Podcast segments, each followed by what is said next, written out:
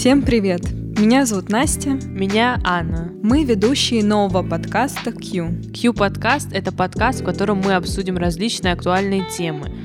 Моду, историю, искусство, образование, кино, заботу о себе и многое другое. Слушая наш подкаст, вы легко сможете начать глубже разбираться в интересующих вас темах. Каждую неделю мы будем публиковать выпуски с интересными спикерами, которые являются профессионалами в той или иной области. Сегодня у нас в гостях Алена. Здравствуйте, Алена. Расскажите немного о себе. Здравствуйте. Ну, с чего бы я хотела начать? Лет с тринадцати меня очень интересовал вопрос, почему люди поступают так, а не иначе. Мне было очень интересно, что ими движет. Почему одни, например, открытые, одни закрытые, одни обидчивые, другие не обидчивые, одни самоуверенные, другие нет. Мне было это очень интересно. И еще с десятого класса я начала изучать психологию более плотно. Я училась десятый-одиннадцатый класс при психологическом факультете эм гэ у. После этого я поступила на бакалавриат в РЭУ имени Плеханова. Теперь я учусь в магистратуре на психологическое консультирование и коучинг. И также я прошла полную профессиональную переподготовку в когнитивно-поведенческом подходе. И, соответственно, сейчас я уже год занимаюсь частной практикой, консультирую клиентов. Спасибо, Алена. Сегодня мы зададим вам вопросы в основном про подростков, потому что это та тема, которая интересует нас. Мы ученики десятого класса, и наши ровесники часто сталкиваются с тем, что не складываются отношения с тем или иным преподавателем, и, следовательно, падает мотивация изучать э, его предмет. Расскажите, как это влияет на выбор профессии в дальнейшем? Для начала, наверное, хотела бы затронуть, почему вас отталкивает то, как вы взаимодействуете с преподавателем, почему вас это тревожит. Например, вспоминая себя и то, как я училась в школе, и когда я училась в школе, мне, наоборот, было очень интересно, почему преподаватель как-то по-иному, по-иному ко мне относится. И я это воспринимала как какой-то кроссворд, который мне хотелось разгадать. И, соответственно, у меня получалось найти подход. Либо же очень важно понимать в эти моменты, что преподаватель может к тебе относиться как-то не так, не потому что что-то не так с тобой, это важно помнить, а это может быть из-за него. То есть, когда мы принимаем отношение другого человека на себя, нам становится очень обидно, мы от этой обиды можем перестать изучать этот предмет, мы можем закрыться в себе. А когда мы его отношение к нам отделяем от нас, нам становится легче. Ну, объясню, например, чисто гипотетически ко мне плохо относилась преподавательница по математике. Опять же таки повторюсь, если бы я бы это восприняла на себя, то что со мной что-то не так, да, мне было бы очень обидно, грустно и больно. А я понимаю то, что она может ко мне так относиться, ну, например, потому что я ей кого-то напоминаю, какого-то недоброжелателя. И, соответственно, от понимания того, что это никак к тебе вообще не относится, становится легче. А насчет мотивации, можете привести какой-то пример? Да, приведу пример. Мне, например, не нравится, вот, допустим, физика. И мне не, не, интерес, не интересно ходить на этот урок. И вопрос в том, как абстрагироваться от поведения определенного учителя и сконцентрироваться именно на самом предмете. А в твоем случае ты бы хотел изучать этот предмет, и тебя останавливает только такое отношение учителя по отношению к тебе, верно? Ну, допустим, да.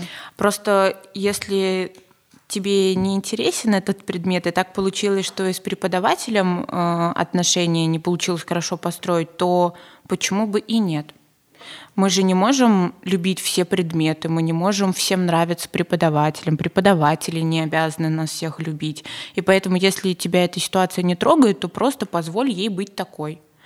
А если же тебе хочется изучать этот предмет, то можно отпустить какие-то страхи, сомнения и честно сказать преподавателю о том, что э, тебе обидно и больно от того, что он так по отношению к тебе ведет, и что тебе очень интересен этот предмет, но из-за его отношения э, ты его не можешь изучать так, как хотела бы.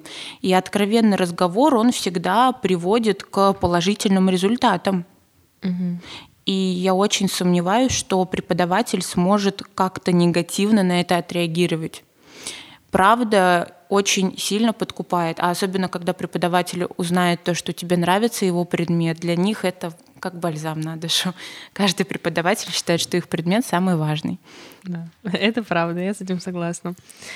Не отходя от темы, по разным причинам наши сверстники не хотят посещать те или иные уроки, особенно в старших классах, когда там некоторые уже понимают, что мне там этот предмет не нужен. Некоторым просто не нравится, опять же, вот метод преподавания. Некоторые там думают, я лучше сейчас книгу почитаю там про психологию, да, чем там пойду на, на химию какую-нибудь. Вот как бороться с постоянным желанием пропустить тот или иной урок? Все равно мы все получаем аттестат по окончанию девяти или одиннадцати лет учебы нашей, и хочется получить как бы приличный аттестат, но при этом не всегда хочется посещать все уроки. Вообще опыт выполнять какие-то действия без особого интереса — это очень важный опыт, потому что в любой деятельности и вообще в жизни мы сталкиваемся с большим количеством чего-то неприятного, того, чего мы не хотим. Ну, например, мы все хотим иметь зарплату, но нам не очень нравится наша работа. И опыт того, что мы себя заставляем преодолевать трудности, это очень полезно в будущей жизни нашей. Соответственно, тут вопрос самодисциплины и стараться все-таки себя заставлять, потому что это надо. Когда ты ставишь на чашу весов, что ты хочешь, хороший аттестат или заниматься тем, что ты хочешь, ну, наверное, тут каждый человек сам для себя решает и делает выбор. Но навык этот очень полезный. Вот. Но также мы прекрасно понимаем то, что мы уже все взрослые люди, и мы понимаем, что нам интересно, что нет. И если действительно ни в какую тебе не хочется посещать этот предмет, то можешь заняться чем-то более полезным, правда. То есть такой опыт больше закаляет, чем ломает? Конечно, закаляет. Но сейчас кажется, что нет, а в дальнейшем ты понимаешь, что, что да, спасибо большое, что я делала то, что мне не хотелось. Кроме того, у школьников часто возникает вопрос самореализации. Как же восполнить эту потребность подростку, когда вокруг столько индивидуальностей? А что вы вкладываете под индивидуальность и под реализацию? Все мы настолько разные, у всех разные интересы, разный подход к учебе.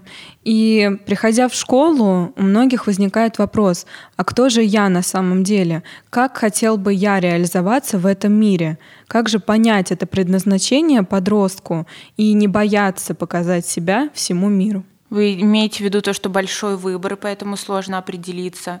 И плюс еще не бояться. Да. Знаете, такой самый интересный вопрос, который ты можешь задать сам себе при выборе какого-либо дальнейшего пути, это а о чем ты мечтал в детстве?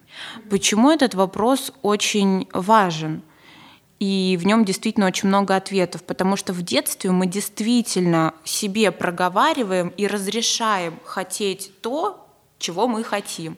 А с возрастом, когда на нас накладываются страхи, ожидания других, социум и так далее, мы забываем и не позволяем себе мечтать. И вот этот вопрос тебя возвращает к реальности. Действительно, а кем же ты хотел быть? Я когда училась на бакалавриате, мне психология давалась довольно тяжело. Было очень много неинтересных предметов, и я думала, может быть, оно вообще зачем мне надо, плюс еще нужно всю жизнь учиться, может быть, что-то не то. И в итоге год я, у меня было эмоциональное выгорание. Я не хотела ничего, я не знала, чем мне заниматься. Я понимаю, что, наверное, все-таки это не психология, наверное, что-то другое. Я себя пробовала в разных каких-то начинаниях, и потом, когда я задала себе этот вопрос, мне так стало обидно, я поняла то, что это то, о чем я мечтала с тринадцати лет, и почему страхи берут верх надо мной, почему я сдаюсь, и опять же таки, возвращаясь к предыдущему вопросу, почему э, я не готова ради своей мечты потерпеть и делать то, что мне не очень нравится. Соответственно, вот так мы можем понять, к чему действительно мы хотим стремиться. Э, если на этот вопрос сложно ответить, то главное везде пробовать себя. И не ругать себя за то, что мы не знаем, чем мы хотим заниматься. Ведь это бывает, правда, редко, когда мы там, с самого детства или с подросткового возраста точно знаем, кем мы хотим быть.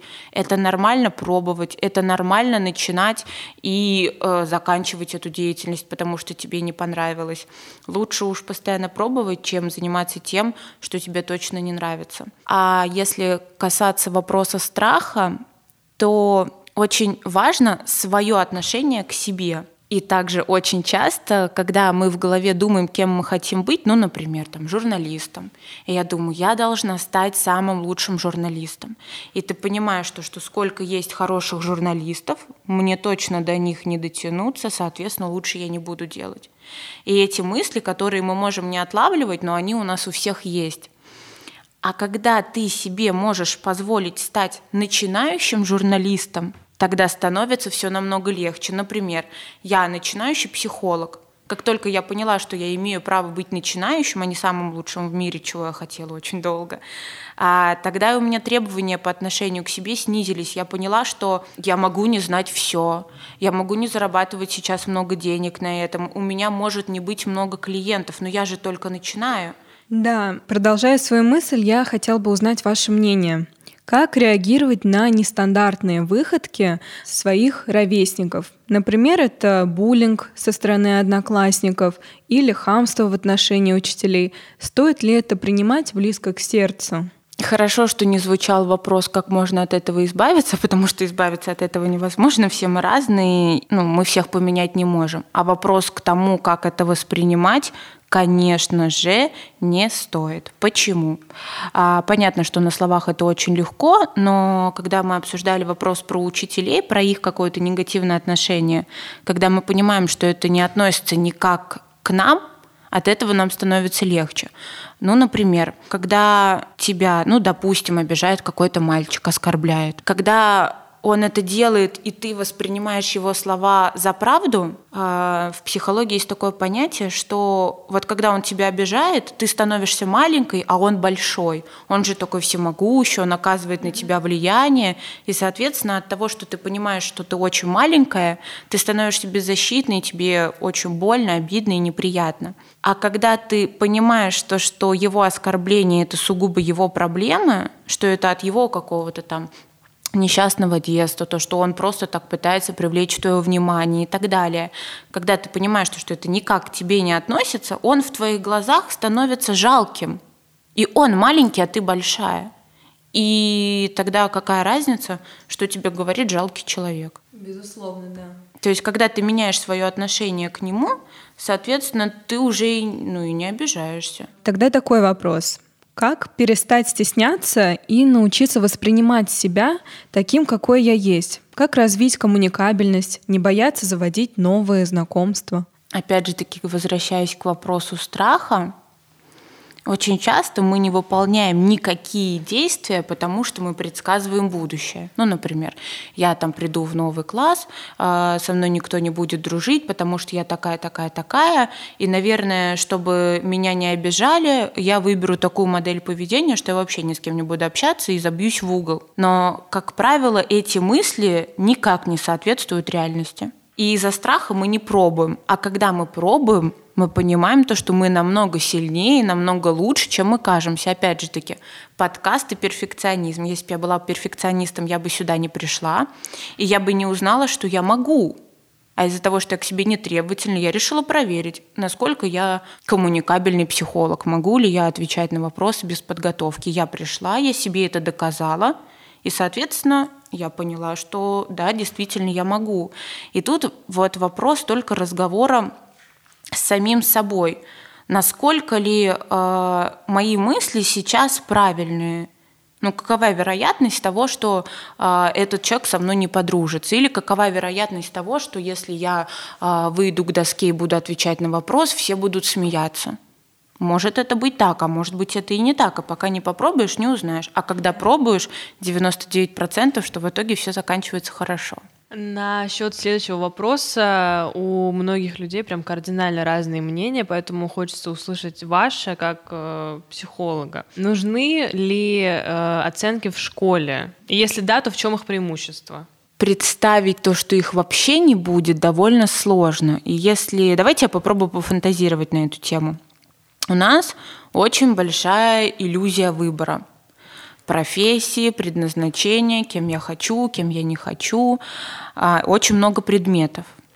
И мне кажется, что оценки можно воспринимать как некий индикатор того, нравится ли тебе вообще этот предмет или нет. Ну, допустим, вот у нас двадцать предметов, по ним нет оценок. В принципе, тебе все чуть-чуть нравятся, чуть-чуть не нравятся. И, а как выбрать что, к чему стремиться, как выбрать профессию, ведь вот эти предметы, они же нам помогают в выборе профессий, и, соответственно, вот этот круг, кем мы можем стать, немножко сужается. Поэтому здорово, что нам есть на что опереться, и здорово, что благодаря оценкам мы понимаем то, к чему у нас больше лежит душа, а к чему нет. Ну, например, меня всегда привлекала жизнь за границей, но ну, не идут у меня языки, ну, вообще не идут. И, соответственно, смотря правде в глаза, я понимаю, что английский я, ну, вообще никак не могу потянуть, мне это неинтересно. Соответственно, ну, не то, что неинтересно, но мне тяжело. И, наверное, я лучше буду заниматься любимой биологией, которая мне так нравится. И, исходя из этого, мой круг профессий немножко сузился. То есть это как некий маячок, который э, помогает нам немножко определиться в этой жизни хоть как-то. Потому ну, что разве ты... без, без оценок не поймете, что вам нравится больше? Ну, я к тому, что конкретный пример, к сожалению, не приведу, но там многих великих даже художников, их там не принимали даже в художественное училище поначалу, да, и они там продолжали как-то, ну, другими путями шли к своей мечте. То есть э, оценки, они не всегда объективны. Они не всегда объективны, но когда мы с вами обсуждали насчет прогула уроков и, например, э, заниматься тем, чем мы хотим заниматься вместо там той же физики, мы в подростковом возрасте не всегда понимаем важность, опять же таки, вот этой деятельности, которая нам не очень нравится. И нам кажется, что нас все заставляют, но мы не хотим, и почему никто не понимает, что мы не хотим изучать эту физику. И, как я сказала ранее, навык делать того, что нам не очень нравится, это полезный навык в молодом возрасте. То есть с самого детства, если у нас будет вседозволенность, ну, из этого ничего путного не выйдет, не будет никакой самодисциплины и ничего. А когда как бы нас заставляют ударить палец о палец для того, чтобы у нас, например, не было двойки, нас заставляет сама жизнь чуть-чуть напрячься и поделать то, что нам не нравится. И поэтому... Поэтому я считаю, что все-таки оценки, они важны, потому что они дисциплинируют, плюс это некий индикатор, ну и плюс это просто всесторонние базовые знания, которые нам, в принципе, нужны. И на самом деле, кстати, сейчас, вспоминая с оценками, вспомню один интересный случай. У меня по, по литературе выходила двойка в четверти. Я была в десятом классе. Это было не очень красиво с моей стороны, и я понимала, что это ужас, но там нужно было учить такие стихотворения, которые ну, мне не получалось, и мне были неинтересны. И очень интересно за собой наблюдать, как мы действуем в той или иной ситуации, связанной с оценками. Что я думала, что мне можно сделать? Ну, выучить за неделю огромное количество стихотворений, которые я не смогла выучить за полгода, но мне кажется маловероятным. Я подошла к преподавательнице и говорю, честно ей сказала то, что ну, я не могу ей эти стихотворения прочитать. Я говорю, ну, я знаю пять стихотворений Есенина, хотите, прочитаю. А она сказала то, что Есенин никак в нашу программу не входит, мы просто не успеваем его пройти. И в итоге она мне поставила пятерку в четверти. Она говорит, ты огромная молодец, что ты не побоялась, что ты мне правду сказала, что тебе это вот не очень интересно, но ты можешь что-то другое рассказать. И поэтому эти оценки, если их не воспринимать так серьезно, то они нам на самом деле помогают. Они нам помогают договариваться с преподавателями. Это очень полезный опыт коммуникации. Когда ты понимаешь, что, что у тебя выходит двойка, ты как-то себя заставляешь выходить из зоны комфорта и договариваться. Поэтому... назовем даже, давайте так, оценки – это какие-то наши трудности, которые нас закаляют и которые нам помогают преодолевать себя. И вот если мы это расцениваем так, то почему бы и нет? Так что, опять же таки, возвращаюсь к тому, что, наверное, они нужны. Они, наверное, точно. Mm-hmm. Точно. Потому что, опять же таки, они нам помогают, что мы, они нам помогают понять то, что мы действительно можем. Но можем какими-то нестандартными путями, например. Да, вот с этой точки зрения я согласна, потому что я тоже за свои десять лет обучения много раз у меня были какие-то там неприятные ситуации, но э, благодаря своей коммуникабельности, которую я развила в школе в том числе, я там добилась, там, грубо говоря, четверки, а не тройки в триместре. Поэтому да, это с этой точки зрения согласна. Благодаря этому ты же увидела то, что ты на самом деле более коммуникабельная, чем тебе казалось бы раньше, например. Да, и то, что можно до цели дойти разными путями. Угу. То есть не учить там, зубрить эту физику там, или математику, а подойти и сказать, ну, блин, я гуманитарий, ну, что мне делать? И, ну, приятно, конечно, осознавать то, что и учителя могут тебе навстречу идти. Угу. Но могут и не идти, это их да. выбор, который к тебе никак не относится. Да. Вот в связи с какими-то проблемами, с которыми сейчас сталкивается подросток, это первые отношения или разногласия с родителями и так далее. Вообще, нужны ли уроки психологии в школьной программе? Как вы считаете? Конечно, нужны.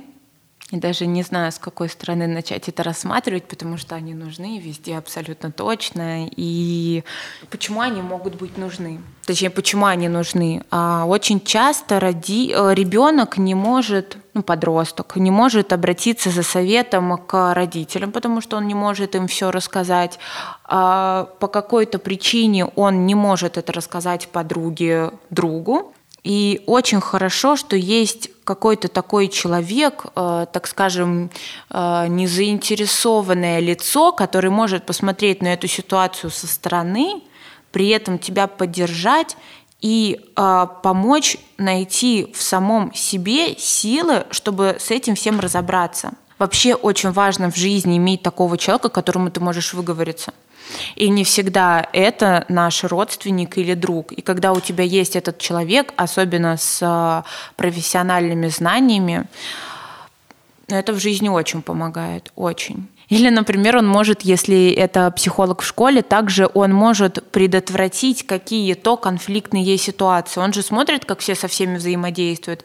И, например, подросток, который очень закомплексованный, сидит где-то в углу и ни с кем не общается, он вряд ли, вряд ли пойдет к психологу, чтобы рассказать ему об этой проблеме. Он же стесняется, он и психолога будет стесняться. А психолог это может заметить, предотвратить, поговорить с ним и помочь ему раскрыться. Поскольку работа с душой – самая важная работа, психолог необходим. Всем и каждому везде. И личная терапия – это самое лучшее вложение в себя. Безусловно. И хочется, наверное, чтобы больше молодых людей, и в том числе их родители, чтобы они начали воспринимать психолога как что-то естественное, как что-то, что может им помочь двигаться дальше по жизни.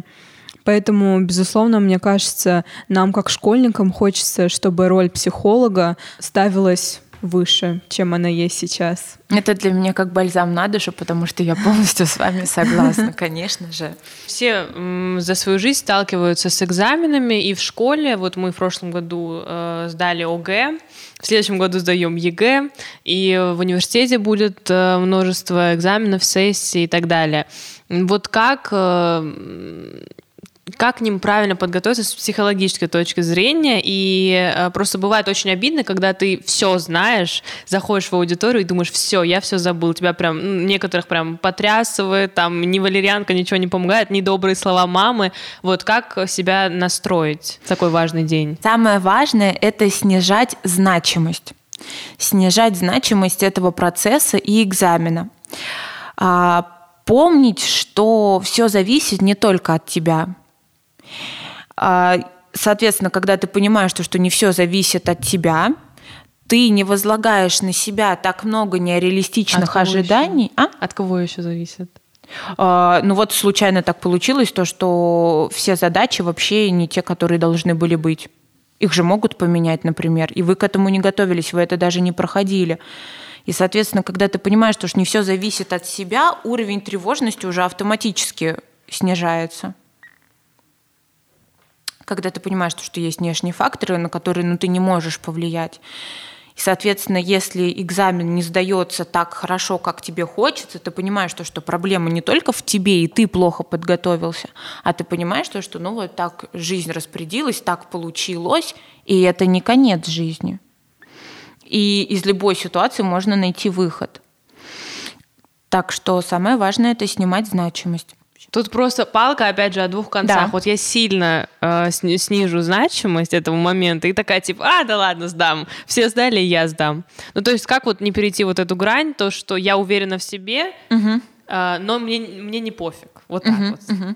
Да, я понимаю, о чем ты говоришь. Например, если думают, что я уверена в себе, и мне вообще вот эти репетиторы не нужны, и дополнительная подготовка, я буду только гулять, конечно, это тоже неправильно, это э, ты полностью ответственность с себя снимаешь, а ты должен понимать то, что и твоя ответственность в этом есть, и, и обстоятельства, да. И поэтому выполнять те же самые действия, ну, например, если ты занимаешься с репетитором, допустим, три раза в неделю, ты также продолжаешь заниматься, но ты относишься к этому спокойно, потому что ты понимаешь, что, что есть внешние факторы. И, соответственно, когда ты приходишь на экзамен, у тебя нет вот этой сумасшедшей трясучки, которая тебе не дает собраться, а ты просто спокойно анализируешь все задания, решаешь их, и все. То есть готовиться, но при этом не... не возлагать слишком много ожиданий на этот экзамен, не считать, что это самое важное, что есть в твоей жизни, и тогда ты будешь выполнять все те же самые действия, но просто более спокойно. Но у меня еще такой вопрос появился. Мы часто очень зависим от общественного мнения. Мы боимся выйти к доске или прилюдно ответить на вопрос, или боимся получить плохую оценку и не хотим, чтобы об этом узнало наше окружение. Может быть, у вас есть какие-то практические советы, как с этим справиться, как не зависеть от этого мнения одноклассников или учителей? Разрешить быть себе таким, какой ты есть, то есть начинающим. Или, например, ты прекрасно понимаешь, что, что там в физике ты сильна, а в математике ты не сильна. И когда ты понимаешь, что, что ты не сильна, тебе это, когда ты это принимаешь, ты относишься нормально к тому, что ты выходишь к доске и можешь запинаться. Но ты же не должна знать все. Но при этом ты понимаешь, что, что в том предмете, который ты знаешь, ты можешь выйти к доске, можешь облеснуть знаниями, и все скажут: «Вау, какая она молодец». То есть когда ты себе разрешаешь э, быть достаточно хорошим учеником, никто, ну, например, допустим, какой тебе не нравится предмет и какой тебе сложно дается? Ну, например, математика. Математика. Предположим, ты выходишь к доске, ты э, запинаешься, кто-то там может что-то про тебя сказать, там, почему она не подготовилась, и что тебе будет в этой ситуации обидно? Обидно мне будет, наверное, что обо мне подумают, что я что-то не знаю.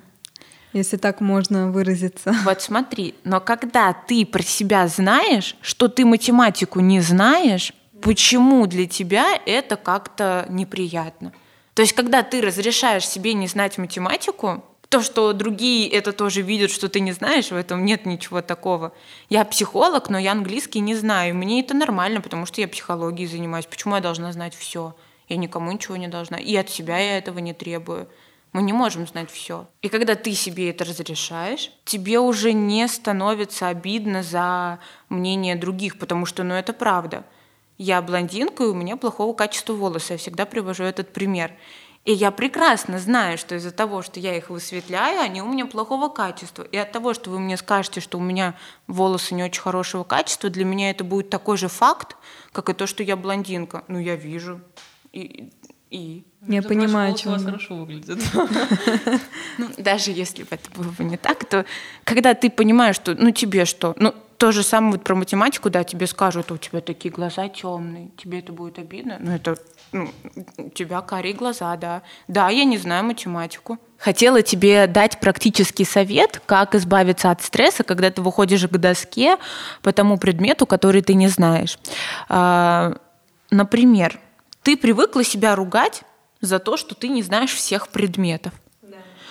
Но почему бы тебе не задуматься о, о каких-то других вещах и приводить эти примеры во время стресса? Ну, например, тебе не стыдно за то, что ты, например, живешь на деньги родителей? Ты понимаешь, что сейчас такой период, и я учусь, поэтому я не могу работать. Или, например, то, что тебе мама готовит еду, и ты не готовишь ее сама. То есть ты не можешь и учиться в школе, и зарабатывать деньги. Так а почему ты требуешь от себя знать все предметы? Это работает примерно так же. Да, понимаю, о чем. И пример э, разговора с бабушкой хотела привести. Вчера мы с ней говорили, она меня спрашивает про какой-то континент. Она всю жизнь путешествовала, она весь мир объездила свои, со своими подружками. У них все разговоры по поводу путешествий. И она вчера узнала от меня, что я что-то не знаю про какой-то континент. У нее она схватилась за сердце, начала переживать и говорить: «Алена, как тебе не стыдно в обществе, если кто-то узнает, что ты не знаешь про этот континент, да что они вообще про тебя подумают, мне за тебя стыдно», и так далее, так далее, так далее. Она говорит: «Только я не хочу тебя ни в коем случае обидеть». Я говорю: «Бабуль, ты меня не обижаешь этим». Она: «А как так, а как так?» Я говорю: «Бабуль, ну потому что это нормально, что ты что-то знаешь, а я что-то не знаю». Я у нее спрашиваю, знает ли она, что такое коллективное бессознательное. На что для нее это вообще какое-то словосочетание из непонятных слов, букв. Я говорю: «Бабуля, а в моем обществе это стыдно не знать. И это же нормально, что ты знаешь это, а я это». И она даже не ожидала такой реакции от меня. А я вот вам хотела ее такую рассказать, то, что это нормально.